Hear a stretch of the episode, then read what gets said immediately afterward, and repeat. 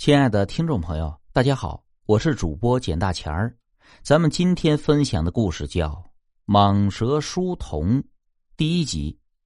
书生徐良带着书童赴京赶考，途中要经过一座浮桥，然而由于近日连降暴雨，浮桥已被淹，两个人只得在深山当中绕行。那峨山重峦叠嶂，山脉绵延数十里，一眼望不到头。两人上山，山路崎岖，走得很是缓慢。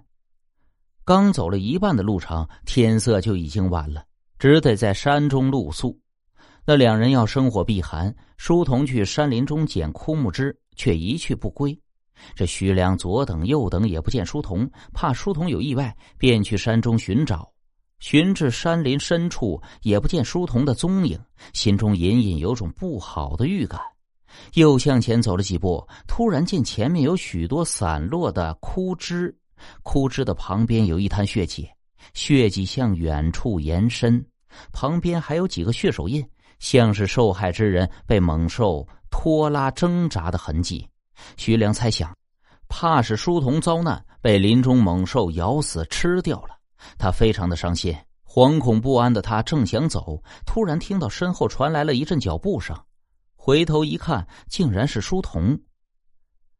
你没事吧？你可吓死我了！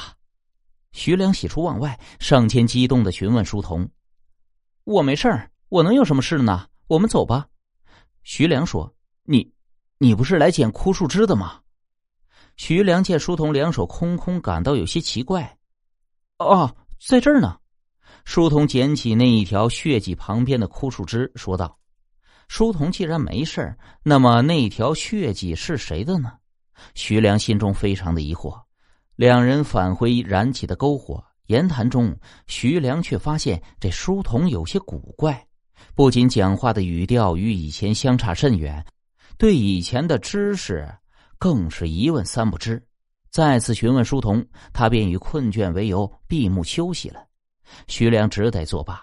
但是心中疑虑未消，不知书童是怎么了。徐良心中有种隐隐不安的感觉。天亮之后，两人走了约一个时辰。本来晴空万里的天气，忽然骤变，乌云密布，电闪雷鸣。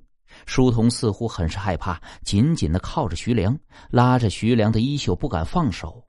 徐良察觉到书童有些异样，问道：“你这是怎么了？”“我没事。”我们赶紧找个地方避雨吧，又要下雨了。于是徐良就带着书童往前跑，希望能找个什么地方避雨。两人向前行了约有一刻钟，大雨倾盆而下，狂风大作，电闪雷鸣，很是吓人。书童更是恐惧不已，哆嗦个不停。正在这时，徐良发现前面有一间房，徐良欣喜不已，近前一看，原来是一座山神庙，便想带着书童进到里面去避雨。然而，书童依旧紧紧拉着徐良的衣袖。徐良更加疑惑了。书童对那个山神庙很是畏惧。书童指了指山神庙后面，原来山神庙后面另有一个房屋。两人向房屋奔去，推开门，一股霉味扑过来，显然是很久没有人居住了。房屋已是破败不堪，漏雨十分严重。房子分为两间，中间是一间木门隔开的。这房子应该是曾经看守山神庙之人居住的。两个人在房中歇息了一会儿，外面狂风骤雨是越下越大，雷电不断的在云端闪，雷鸣之声轰轰隆隆的响个不停。书童听到了雷声之后，显得很是惊恐，面色苍白，硕大的汗珠滴落。你没事吧？徐良问。我我我没事，我我要去方便一下。书童惊恐到已经语无伦次了。说完，他就朝着里屋走去了。